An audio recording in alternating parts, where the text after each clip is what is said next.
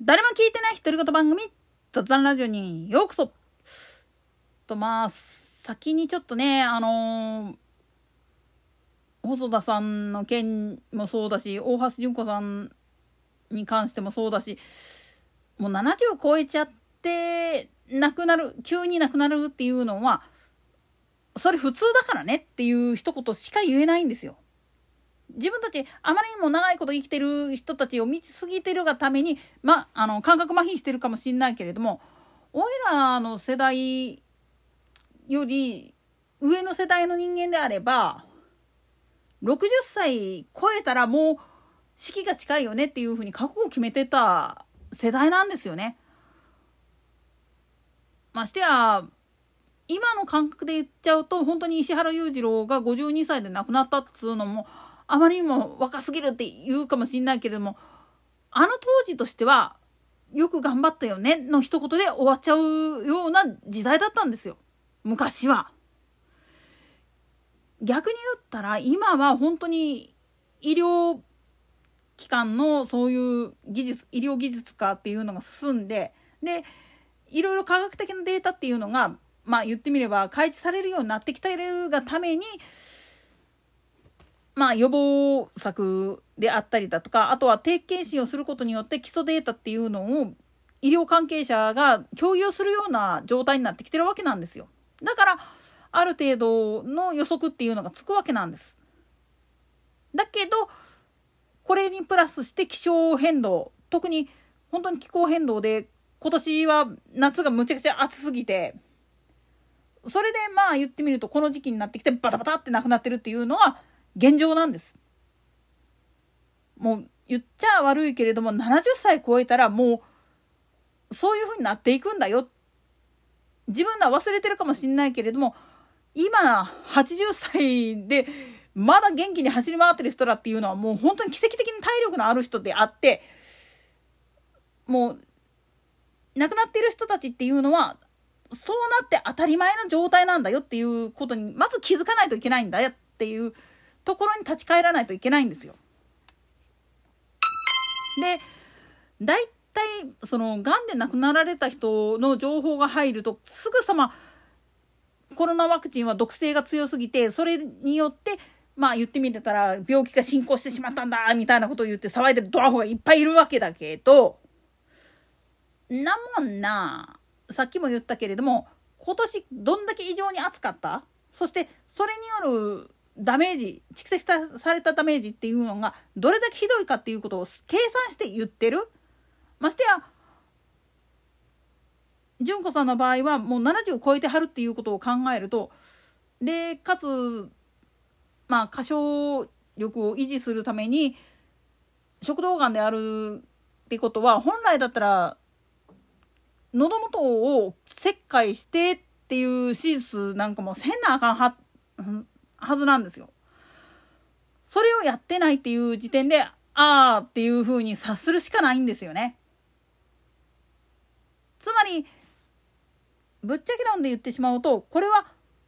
そうなるべくしてなってしまってるんだよっていうことを踏まえた上でお前喋ってるかっていう話なんですよ。ましてやワクチンで亡くなるっていうケースっていうのはインフルエンザワクチンなんかの場合やったら本当に鶏卵アレルギーのアナフィラキシーっていうのが疑われるわけであってでコロコロちゃんなんかの場合やったらおそらく金属アレルギーとかも関連してると思うんですよね。なんでやねんというのも注射針の素材自体がどういうものだったかっていうことを推察するっていうことはすっごく大事なんですよ。でかつ昔今今でもそうなんだけれどもその B 型肝炎集団訴訟っていうのが行われていて国からの和解金でっていう風な CM 流れてると思うんだけれども昭和の時代の頃で B 型肝炎とかにに罹患しててっていう人らっていうのはワクチン接種の時に注射針の回し使い使い回しっていうのが普通やったんですよね医療機関でも。なもんだから結局何が言いたかって言ったらそれが原因だっていう割には実はちゃんと裏付けっていうのを取ってるかっていう話なんです。純粋にそれっていうのは本当にごく稀でありもっと言ってしまったらそういう人たちっていうのは元から先天的にあるいは潜在的にまあ言ってみれば免疫不全免疫不良っていう状態であったっていうだけにしか過ぎないんですよね。おいらもまあこんなん言っちゃなんだけどいわゆるツベルクリン反応をやった時に中学卒業するまでずっと陰性やったんですよね。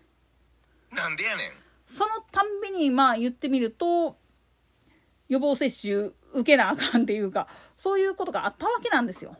つまり先天的にそういう風な人っていうのもいるもんだからでかつ HIV ウイルスに感染していて免疫不全になってるっていう人もいるわけでそういう人たちっていうのがまあ言ってみると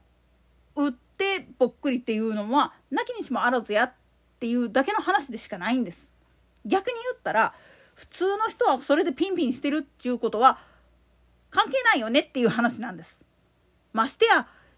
いわゆるターボガンとかっていうふうに言われてるやつがあるんだけどこれに関しても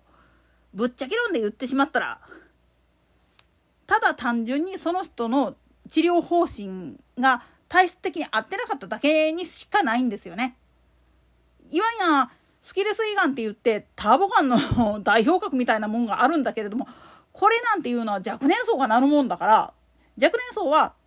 代謝が早いもんだからがん細胞を駆逐するっていうことができなかったらそのままわーっていってしまうんですよね若いから。だから治療しようにも間に合わなくってっていうのが多いんです小児がんの場合はね。で高齢者の場合本当に65歳以上になってがんを患ったとかっていう人の場合はむしろその切除とかっていうのは体力的に無理だからっていうことで抗がん剤あるいは放射線治療っていうのがメインになって最終的にはもう無理だからっつうことで緩和ケアっていう形でモルヒネを打ったりっていうパターンになってくるわけなんです。こういったことも知らないでベラベラ喋ってるっていうこと自体がもうすでに「お前はアホか」っていう一言で片付けられてしまうわけなんですよね。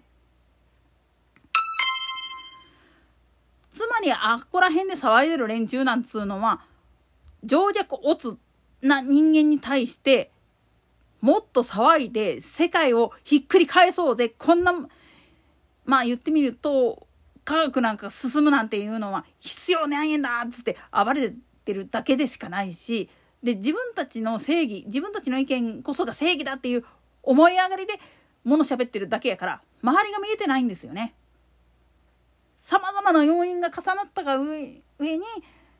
亡くなる人は亡くなるんです。体力的に無理だから。体力的に持ちこたえたとしても次の瞬間どないなるかっていうのは誰にもわからない。そしてその原因がワクチンっていうふうに言ってるけれどもそれ全然関係ないから。本当にワクチンが原因であんならばもっと若い子にそういう悪影響が出るはずなんですよ。そんなアスベストじゃないんだから。アスベストやったら2 3 0年後にボンって出るっていうことはああるかもしんないけれどもそれとて結局その現場暴露する現場にどれだけの時間いたかとかいろんな条件が重なって初めてなるものであって実際問題のことを言ってしまうとうんっていうところもあるんですよ。だからさまざまな要因があるにもかかわらず短絡的になってこうだああだって言うて決めつけをするのはよろしゅうないっていうことです。